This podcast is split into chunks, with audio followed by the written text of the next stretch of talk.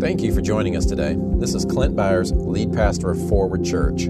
I pray this message blesses and encourages you. I hope it inspires transformative grace in your heart and establishes you even deeper in your new covenant identity in Christ. Now take a deep breath, become aware of God's Spirit within you, and enjoy the message. This is number three in Know Your Enemy. Know Your Enemy series. You guys enjoying this series? I, have enjoyed bringing it. It's, it's information that I have kind of compiled for a decade, really, but I've just never really gone into this much detail to bring it out, other than in a, a fiction book that I wrote about fallen angels and the book of Enoch and stolen information from God and all this kind of stuff, and it, it's interesting. But it's important to address because we can know our enemy by looking at time in antiquity and recognizing what these creatures and beings have been doing from the beginning and looking at their strategies because they're revealed in history. It's obviously revealed in Scripture. Um, I read a lot out of the book of Enoch. Some people, I, did, I only got one email. I only got one email upset that I read out of the book of Enoch. And I don't think anybody left the church over that. Um, so, you know, the book of Enoch is not canon, but it is exactly mirrored in Scripture multiple times. Jesus quoted it, it's quoted in the, in the book of Jude. The same comments are addressed in Genesis. I'm not trying to build a case that it should have been in there. I think we have what God wanted us to have, amen. But there are other books that are accurate historical record.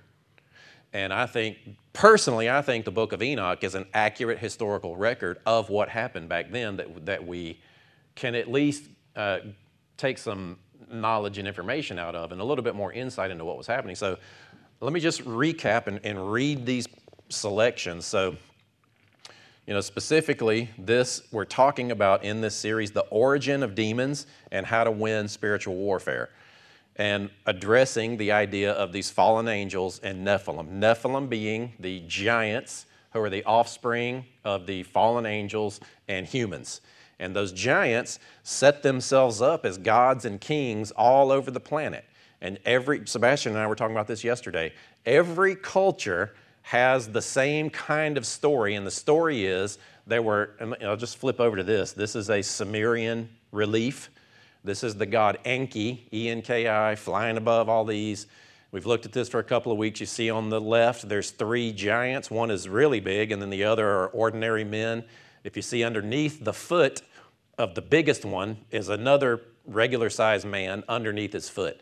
That kind of encapsulates the whole idea of what they were trying to express back then. And that is the, the fallen angels, or as the book of Enoch calls them, the watchers, and their offspring, the giants, are gods over mankind. And that's how they set themselves up. That's how they ruled. You look in Sumerian um, Babylonian, you look in even Egyptian mythology and history. It's all, they all, and, and, and Sebastian was telling me that over even, um, you know, Indian and the Vedic cultures and, and some of that Far Eastern stuff, I've seen it in Chinese culture that I've, you know, done some study in. Every ancient culture has a story that the gods came down, gave them information, and then left and said they were going to return.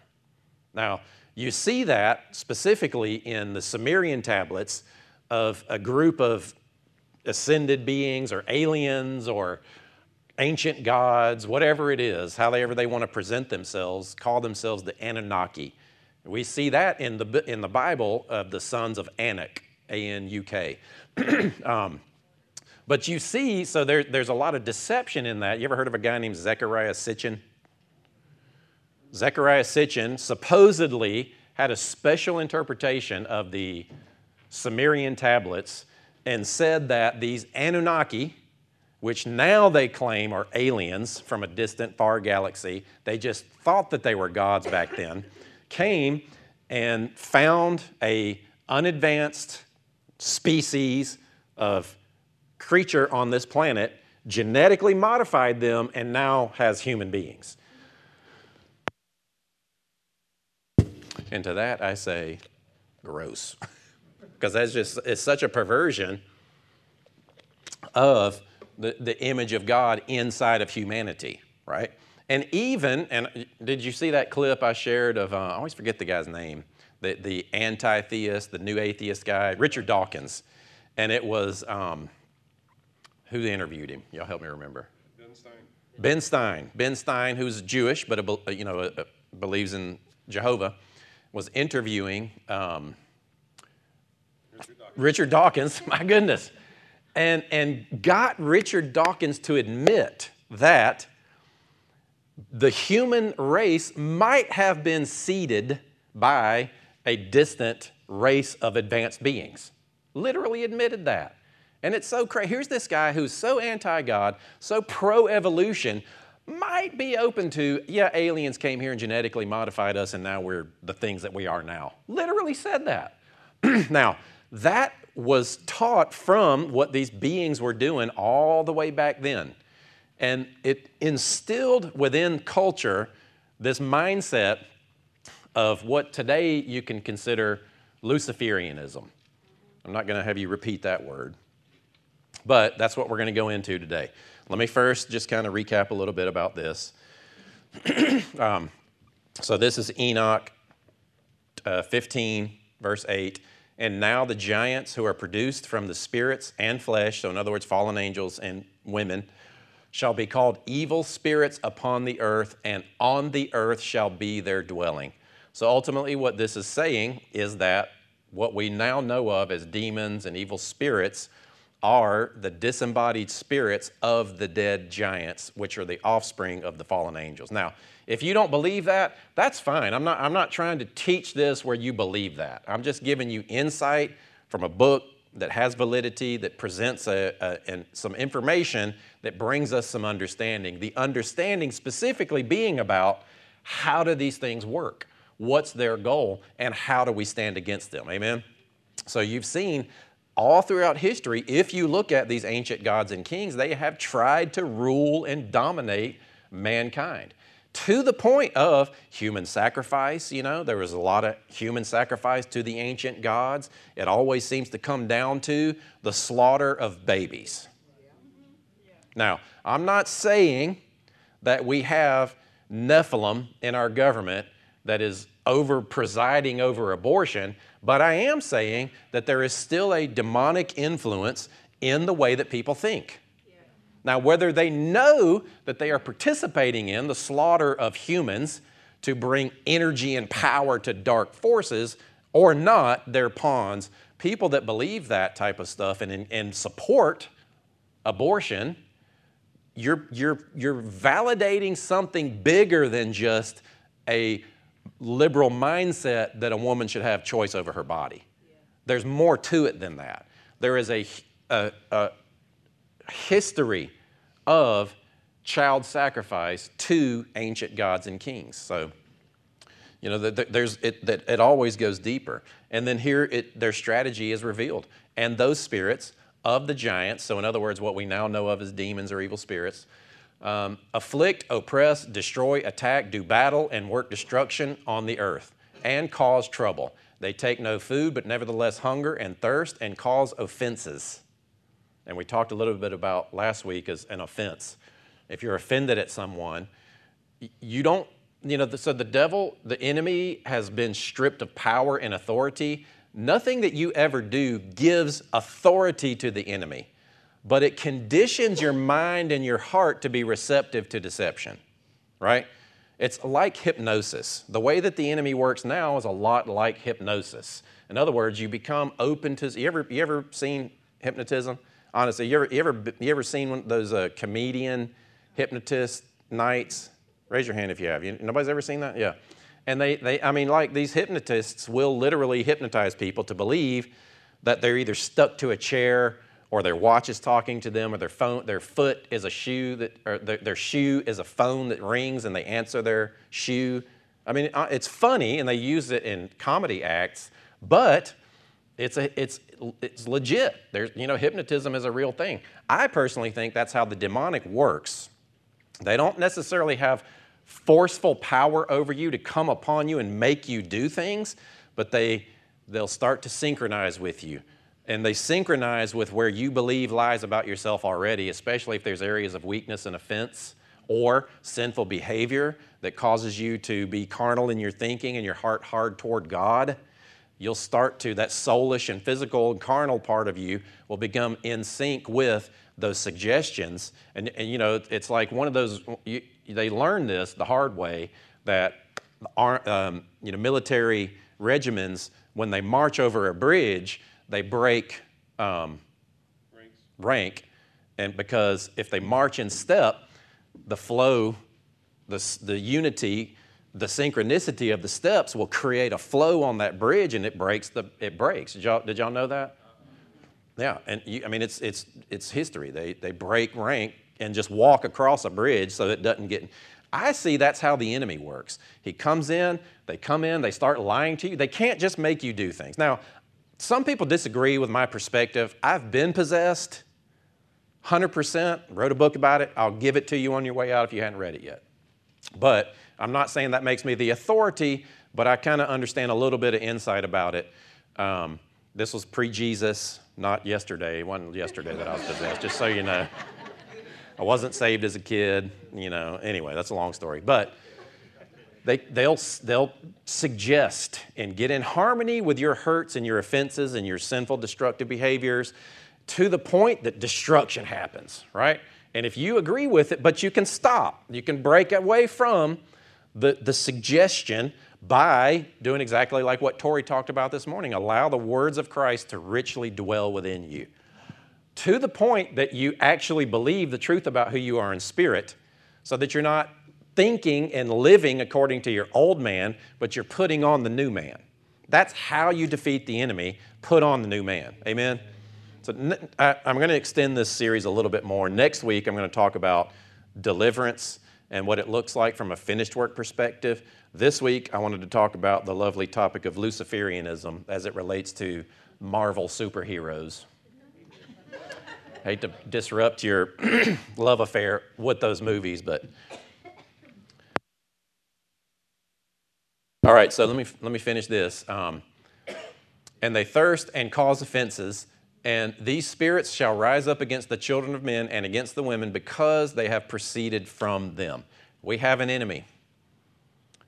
That enemy is active in the earth, seeking to still kill and destroy whomever he may devour, but you don't have to worry about him as long as you're standing and knowing who you are in Christ and you're keeping your, your conscience clear before the Father, not continuing in those things that mirror your old man.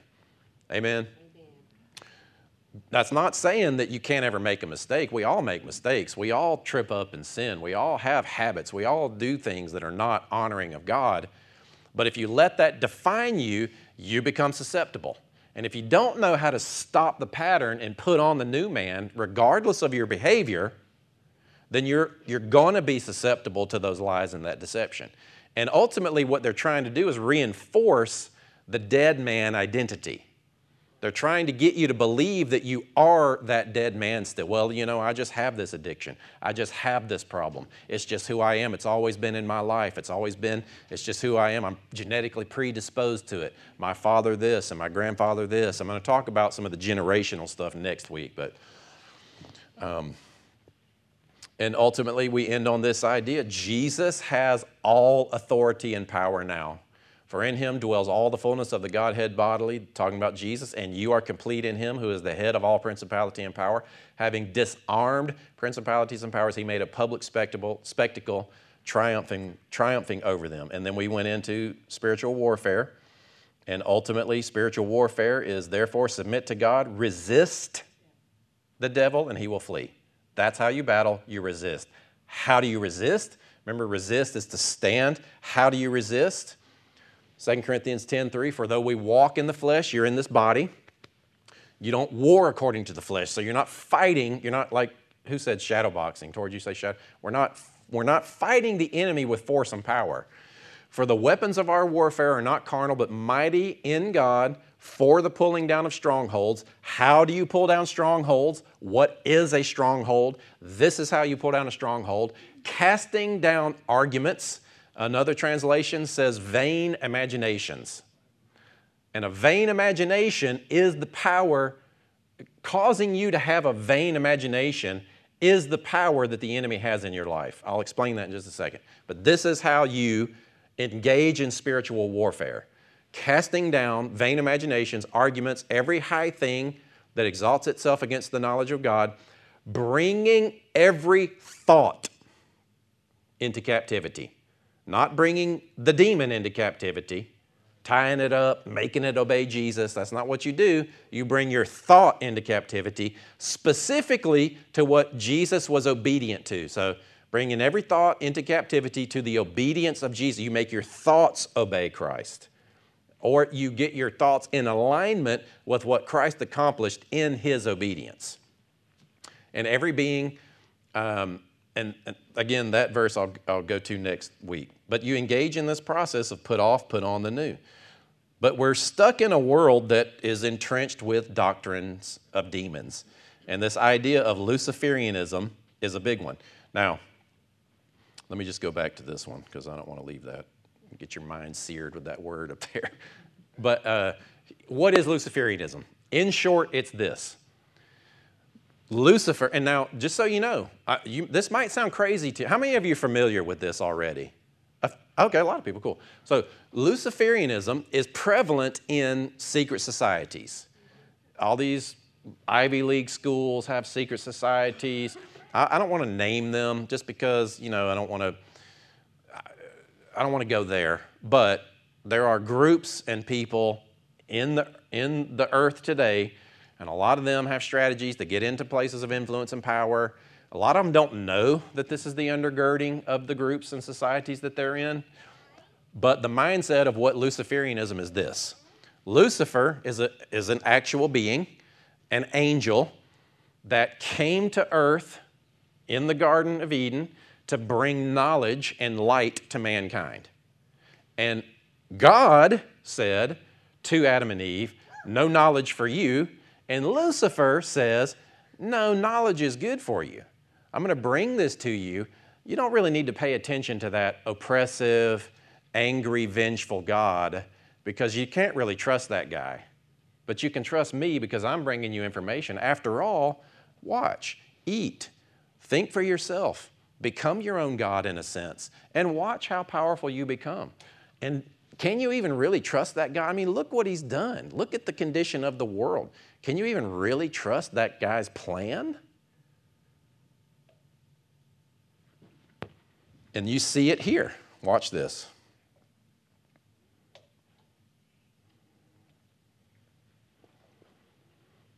This is the enemy. But did God say? You're familiar with the Garden of Eden, Adam and Eve. The serpent comes to them. This is the original lie. But did God say, now this is the serpent speaking, you must not eat from the eat fruit from the tree that is in the middle of the garden, and you must not touch it, or you will die. You will not certainly die, the serpent said to the woman, for God knows that when you eat it, eat from it, your eyes will be opened, and you will be like God, knowing good and evil. When the woman saw that the fruit of the tree was good for food and pleasing to the eye, and also desirable for gaining wisdom, she took some and ate it. She also gave it to her husband, who was with her, and he ate it. The eyes of both of them were open, that they realized they were naked, and so sewed fig leaves for themselves together. I left this part out. Sorry. This is Genesis 3 1. Now the serpent was more crafty than any of the wild animals the Lord God had made he said to the woman, Did God really say, You must eat from, you must not eat from any tree in the garden? Now, read that again. Did God really say, You must not eat from any tree in the garden? Did, is that what he said? Do you see what happened there, right? The enemy came in and skewed what God said. Now, if Eve had not known what God said, if you don't know the Word of God, from that question, you'll instantly be led astray. You got to know the Word. You got to read the Word. Say, I will read my Bible. And so, informationally, but then you give it the opportunity to become the living Word in your heart, right? Because it's alive, it's active. The Holy Spirit lives inside of you to illuminate it. You don't need Lucifer to give you illumination. Hello. You allow the Spirit of God to do that. But that's what people, those societies and people that are underneath this Luciferian mindset, is Lucifer actually, apart from that oppressive, mean God, you can have this light and secret knowledge. There's a, there's a whole school out there. It's referred to as Mystery Babylon throughout some of the ages. There are, there are societies that are big into um, communing with ancestors. Ancest- you probably see this in Uganda. Ancestral worship is a huge thing in Africa. And ancestral worship is actually communing with what we would know as familiar spirits, or in other words, lying spirits, demons that knew your generations. They know things about your family and they'll speak those things to you to gain your confidence to think, oh, well, they, this is telling me the truth. Yeah, that's right. So they must be for me, leading into all this oppression. And th- that's why you see a lot of oppression in places like Africa because of familiar spirit worship, otherwise known as ancestral worship and it, and it needs to be broken. It needs to be, the gospel will set those people free. Amen. But you see, what he does is he just gets you one step off of what God said, one step off the word. And we are sticklers here. So, like 1 Corinthians 10 13, that says, God will not allow. So, let me, let me, is this what the scripture says? God won't put, God will not put more on you than you can bear. Is that what it says? God will not put more on you than you can bear. Is that what it says? No. Most of y'all know that, but a lot, most Christians believe that's what it says. 1 Corinthians 10 13. What it says is God will not allow more than you are able to bear to come upon you. He but will with the temptation also make a way of escape. James 1:13 then says, same word, but don't say it's from God. So the temptation that comes in that God will help you when you are under, don't say it's from God. Now, that's a whole teaching I've got about that on my, on my website. Is God in control? I go into that. But I, want, I just wanted you to see that. Did God really say? That's what we're talking about. This is the question. This is the seed that the enemy has planted in the earth toward God. And we still believe it today. i am going to unpack it. I really don't have that much else to say about it, but or maybe I do. Um, you must not eat from the fruit. So let me finish this. So the woman said to the serpent, We may eat from the fruit of the trees in the garden. So she corrects him, right? I misread the next one. My bad. It's actually Eve talking. But here she says so the enemy tries to get her off. She then comes back and says, No, he said, we may, he said, we may eat from the trees in the garden. but God did say, You must not eat fruit from the tree that is in the middle of the garden, and you must not touch it, or you will die. Now look at what God really said. The Lord God took them, this is Genesis 2, so we're backing up a chapter, looking at what God actually said. So we got what the enemy said, we got what Eve told the enemy, she heard God say, now we have this is what God actually said. The Lord God took the man and put him in the Garden of Eden to work it and take care of it. And the Lord commanded the man, You are free to eat from any tree in the garden, but you must not eat from the tree of the knowledge of good and evil, for when you eat it, you will certainly die. What's missing? She said, You can't even touch it. Wait. See that? Where it says, verse 3, don't eat of the tree in the middle of, and, and you must not touch it. Did God say that? No, God didn't say that. He said, don't eat it. So, what she did then was apply a legalistic aspect of God's commandment to them that caused her to then begin to question. Yeah, he did say, don't eat it and don't even touch it. Now, I'm, that's my emphasis added. But she added to what he said, didn't she? And what she added to it caused her to begin to question God. That's the question. So, if she actually trusted God and didn't didn't become susceptible to the temptation or the lie of the enemy, she wouldn't have questioned what God really said. But she added to it, and it must have festered for quite a while. Did God really say? Now, see, here's the thing. Let me fast forward to um, if you're a Marvel fan, I'm going to give you some spoilers. How many of you have already seen the movie? How many of you are Marvel fans? You watch all the movies, yeah? And, and then, you know, there's a new one out called Eternals. Um, I'm about to ruin it for you. okay, let me see if I can do it in a way that um, I'll do it this way. Because, see, here's the thing I'm not worried about a movie. Are you with me? I'm not, wor- I'm not worried about watching a movie and walking away secretly possessed. I'm not worried about taking a shot and accidentally taking the mark of the beast. You're going to know. Nobody's going to accidentally slide into that kind of stuff unless you come into harmony with it. Now, let me just say this. We do know that in antiquity, the mindset of Luciferianism is this. Eh, did you ever see the, the movie Noah with uh, Russell Crowe?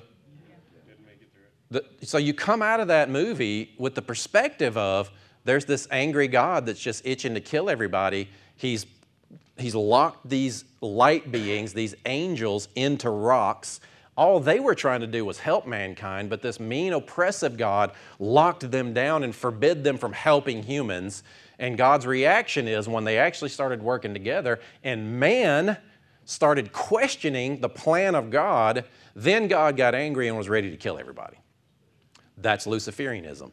Luciferianism also says just the idea of what Lucifer is a group of fallen angels, is what the Bible calls them. Lucifer would present it as a group of ascended beings, ascended masters, advanced creatures, angels, special, specially empowered beings, just wanted to come and benevolently help humanity. They started to live among. You see this in the book of Enoch. These creatures, these angels, these powered beings came and started to integrate with humanity. Some of them fell in love with humans. Some of them walked around in the markets with humans and were kind of worshiped by these humans because they were these ascended beings. You see it in that image of the giants over mankind. Maybe even there are some images of one of those beings showing how to bring irrigation to their societies, showing how to bring things like plows and ironwork. Remember, the first week we read in the book of Enoch, it specifically went through and it showed which fallen angel or which watcher taught which thing, things like makeup, things like root cutting, astrology, cosmology, not cosmetology, but cosmology, cosmetology too. I'm not saying you're demonic if you wear lipstick. I'm just saying they were seeking to pervert mankind, bring, bring mankind into more a carnal experience of the world. And so these beings are just on the planet. They loved humanity. They just wanted to help humanity. But then here's this creator God that actually created the earth and seeded them. They come to find out, this is the fallen angels I'm talking about, that maybe this God is not as benevolent as we thought maybe what he's doing is actually bringing destruction, and we want to protect these harmless humans on this planet. And we need to protect these humans from this oppressive God because we're not sure what his plan is, and we can't really trust his plan. And I don't think he's so good in nature anyway. That's the Luciferian lie that you can't trust God, that God is not good, that his plan is somehow weird and will ultimately bring destruction to mankind, and we need to fight against him. Now, see, we hear the Christian churchy version of Satan and Lucifer, and, you know, like uh, Sebastian said, you know, Halloween Christianity is like what we think of when we think of Satanism. But it's very deceptive because, because the enemy can appear, appear as an angel of light, right? So the Luciferian mindset is this. Now, watch where I'm going, is this these beings were just trying to help humans, but because this God is angry and vengeful, we need to separate ourselves from him and fight him if we can because we can't really trust his plan. We don't really know what he's doing here. We're going to go about, we're going to just try to be loving and benevolent within ourselves. And, you know, after all, love is love. After all, there really are no genders. After all, all that stuff is really a construct. After all, we really can commingle and pervert the image of God and be these kinds of creatures that we define as godlike or whatever we are as beings, our own godhood. That being, we can't trust him. Now, where do you hear that idea mostly? Media. Let me ask you, let me ask you this way. You're not really sure what that Creator God's plan is. Bad things happen, and it's somehow part of His plan, but we're not really sure what He's doing, which causes me to kind of just make, I'm just going to kind of do my own thing over here. I don't really know what He's doing, and I might need to kind of protect myself from that. And in fact, I don't even know that I want that God in my life. Where do you hear that message? Am I against the church? No. But I'm telling you, I am convinced that the anti goodness of God message, the, the general message that we see within Christianity, is that God is this great experimenter doing things in our lives and on this planet that we really don't know what his plan is. We really can't sh- be sure. I don't know that I can even trust him because I'm not so sure. Now, we, we as Christians or we know better and we so we know we're supposed to but we still have that doubt. Did god really say? So then uh, a, a new covenant expression of following god comes along that says within the atonement within the blood of christ within the legal transaction of the messiah dying on the cross for us who in his body took the full penalty of our sin in himself to set us free from the judgment of god did God really say that? Because I kind of feel like God's getting ready to send a tornado. And I kind of think that tornado was the judgment of God because all those gays over there. Did God really say that judgment was finished in Jesus? And in that atonement, by his stripe, by the bruising that was put in him, he bore your disease so that in him you could be healed. He became poor that you might become rich. He wishes above all things that you prosper and be in health even as your soul prospers. Did God really say? I mean, I mean, let's talk about. Did he really say that you could believe for physical healing because Jesus died for you? Did he really say that? Are you sure? Well, look at the world. You prayed. Have you ever prayed and somebody didn't get healed? You sure that's what God wants? Maybe that's not what God wants. Maybe he needs you to suffer a little bit in that illness so that you'll learn how to trust Him. Maybe, don't you remember? You got sick and you were on your back for three weeks and you got closer to God in that time. See there, God put it in your life to bring you closer to Him. Maybe He didn't really say you could believe for physical healing. That is a doctrine of demons. And most of the church believes it. And bring on the emails because I will not back down from that.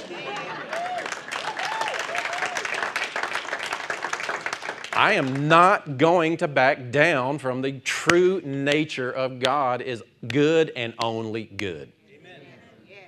So you go back to the flood. Well, didn't he kill everybody in that flood? Well, if you look at this version of, not version, but insight into why did God allow or bring about a global flood? Well, we are told that these beings spread across the earth to corrupt humanity.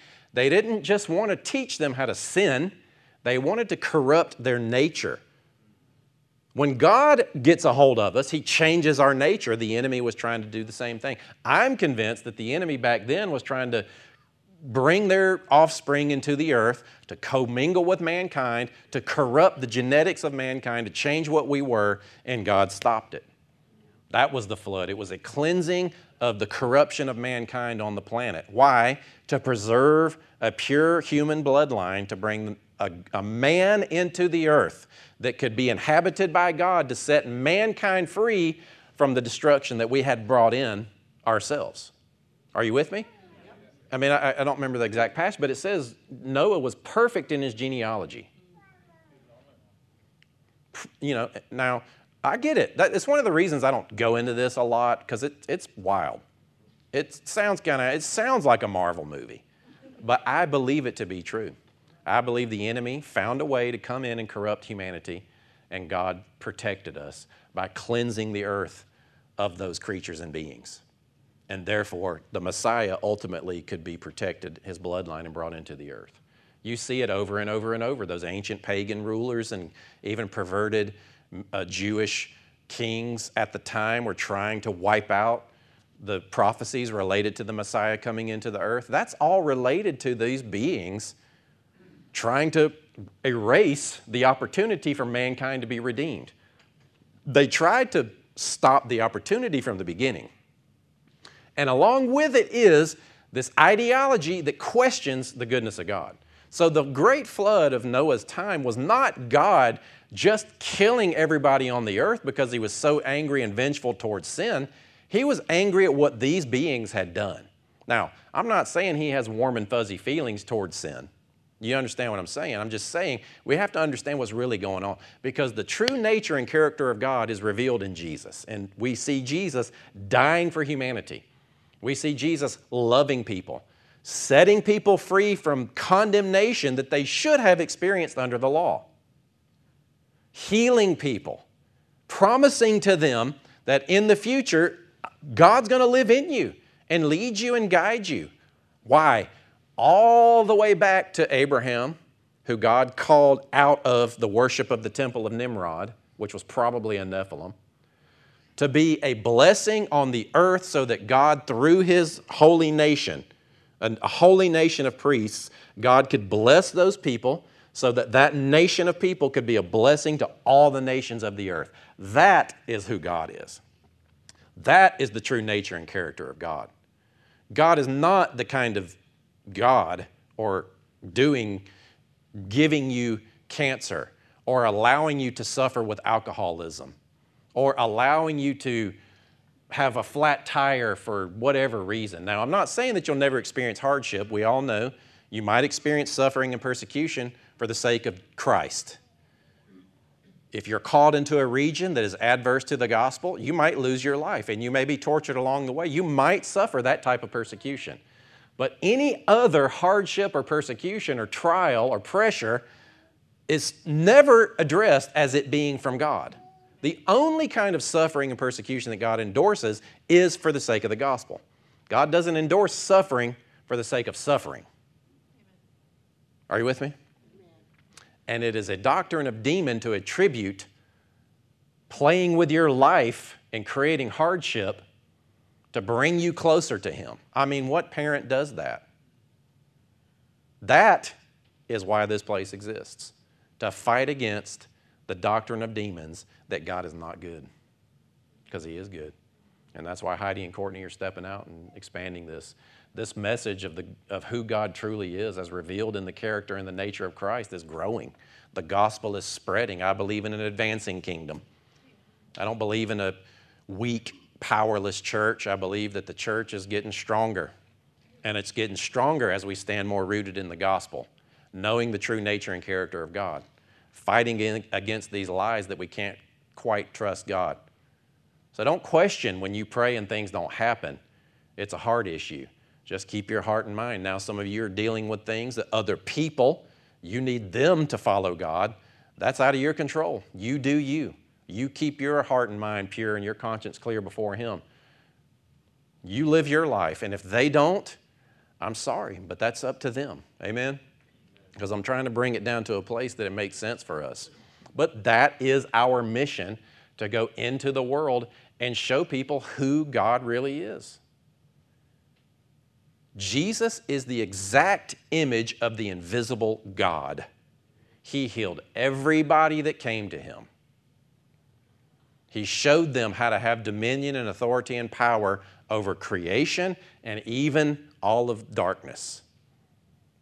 You know, you need this and you need to know who you are in Christ and the completed finished work and the true nature of God when you go into a dark area because you don't need to be questioning what is the will of God here. Now, you might not know details and timing of when and what and why and how, but in terms of what God really wants, what is the will of God, all would come to the saving knowledge of Christ. The ultimate will of God is, no, is, is expressed in just a couple of areas. It's in the garden before the, before the fall, where there was perfection. Mankind lived in harmony, harmony and unity with God. You see it in heaven when there is no death, no darkness, no sorrow, no suffering, no tears, perfection, united harmony with God, discovering the manifold riches of His grace forever That's where you see the will of God. And then you see it in Jesus in this earth, representing his Father, God in the flesh, going about, doing good, healing all, feeding people, setting them free from condemnation, going against the religious persecutors of the day, and setting the record straight of this is who God really is. It's the will of God. What does God want? Your will be done on earth as it is in heaven. Now, we still have these bodies. We still have these minds that think carnally and logically. We still have a soul that can be influenced by just desire and even dark forces. We got to deal with that stuff. That's our cross that we pick up daily. We walk and we follow God. We bring our minds, we bring our thoughts captive to the obedience of Christ, right? There's still an aspect of following God, but we're not b- beings that are separated from God trying to live well enough to be accepted by God so we can make it to heaven. I'm telling you, there are too many people that believe that about Christianity. What we are are accepted, empowered ambassadors of God's kingdom. Children loved by our Father, no longer servants, but friends of God. So when you think about God, He's not out there and you're trying to get Him to come into your life and make it better. You're not trying to get Him to give you information. You recognize He is right here with me. We are joined. You are he is your husband. You are joined to Him as intimately as you possibly can be to live life together with Him. He is your advocate. He is with you, daily loading you with benefits, leading you and guiding you into all truth, showing you things to come, reminding you of the words of Christ and reminding you of the promises that He's given. God is with you. You can be bold and courageous to go into the earth to carry the gospel to show people who God really is. And if you bump up against the scenario, both of my parents died from cancer. I prayed for both of them. Mom, it was just, it was horrible. And I'm by her bedside daily for months praying, knowing this is not the will of God. But yet it took her life. And I have to deal with that. But I not for one second question what God wanted for her. The issue is not with him, it's with us being able to receive and walk in what he's already given us. Are you with me? Amen. Don't you dare allow yourself to question the true nature and the will of God for you as expressed in Jesus, because then you become susceptible to the enemy's lies of questioning everything else. And we don't, the church has fallen for that lie for too long. It's fallen for that lie for too long. It's time to recapture and reclaim the gospel. If you don't know what God said, you'll be led astray. Know what He said. If you doubt God's goodness, you'll question his motives. That's what, she, that's what uh, Eve did, right? She started to, what did he really say? And, and, he, and he said, don't touch it. The enemy planted a seed that is still in the earth. Questioning the goodness of God is eating of the tree of the knowledge of good and evil. In other words, judging good and evil for yourself. Know the word, know your identity, know the true nature of God. Know the Word. Say, I will know the Word. I will establish my identity in my heart. And I will stand firm on the true nature of God. And how do you do that? You get in the Word. You do like what Tori said. You find a good resource. We have some back there. Any of those that you want, we'll give them to you if you don't have the money for them. You get in the Word and you affirm your identity. We put a sign over the men's toilet so when you're in there, it says, I am the righteousness of God in Christ. I am a child of God. I am no longer a servant. I am a friend of God. I am blessed. I am prospered. You're going to get some word in there. Amen? Let's just stand up. Thank you, Father. Thank you, Father, so much for the opportunity, for the freedom we have to come in here and just renew our minds and affirm our hearts of who we are in you. Now, if this is your prayer, just take this personally. Father, we don't want to be influenced by what's in the world. We don't want to be influenced by lies of you. And I'm, I'm sorry for believing lies about you.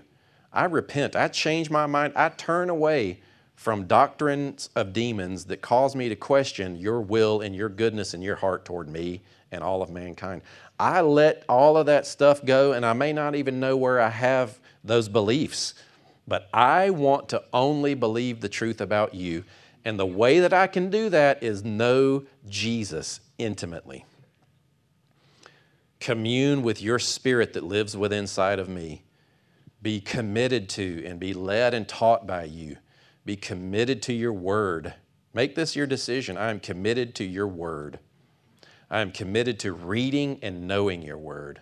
I am committed to applying your written word, the Bible, to my life. When I'm dealing with an issue in my life, I will go to the Word of God. I will find out what you say about this area of my life. I will make sure I agree with it and believe it, even if I need to repent and change my mind about it. And then I will put it into practice in my, in my life. And when I do so, just like Jesus, the enemy comes, but he has nothing in me. The enemy cannot touch me when I know who you are and I know who I am, and my conscience is clear towards you, Father. So I thank you for the power of your grace in my life to live worthy of this holiness and righteousness that you've given me in the blood of Christ. So I don't allow guilt and shame to be my to, to persuade me or to influence me and cause me to be led astray. I trust you, Lord. Thank you, Father. Thank you, Father. We trust you. We praise your name. Just, just make, just be aware of him. Just acknowledge his spirit within you. Jesus, we thank you. You're with us. Your Holy Spirit lives inside of me. I draw on your power even in this moment. I thank you that you're teaching me even in this moment who you truly are. You know, if you're in here you've never said yes to Jesus or you're not sure, you're watching online, just open your heart to Him. Just say, Jesus, I believe in you. I believe you died on that cross for me to set me free from sin and death. I believe you passed through the grave and gained all authority and power. You ascended into heaven with your own blood, and you, your blood now is there to cleanse me. And when I say yes to you, you wash me and make me righteous and your Holy Spirit lives inside of me. I say yes to you. Just say yes. I say yes to you, Jesus. I trust you. I love you. If you're watching online and you, you made that decision for the first time, go to our website, forward.church. Scroll down at the bottom. There's a link on there you can read. If you're in this room and you made that decision, our prayer team's going to come up. Come see one of these guys, and we have a gift for you and walk you through a process. We just thank you, Lord. Thank you, Lord. Thank you, Lord. Thank you, Father. Are you, are you taking something out of this? I, I, um, I, don't, I don't want to preach challenging messages for the sake of being challenging, but the body of Christ needs to be challenged for this junk that we believe about who God really is. Amen? Amen. So, be blessed. Open your heart to the prosperity of God. If you want to give today, they've got a giving slide. Philip, Philip, if you would go ahead and put that in slide up with the giving links on there. I encourage you to be generous. You are not under obligation, you're not under law. You are not locked to doing something for God for Him to then release blessing to you. However, you're in a relationship with Him, and generosity teaches your heart to trust Him. Amen. And there's work of the ministry to be done, right? We need to bust out of this building. We need to move on. We need to support missions works. We need to plant churches. We need to do a lot of things. So be generous because the, the, the, the gospel is advancing. Amen.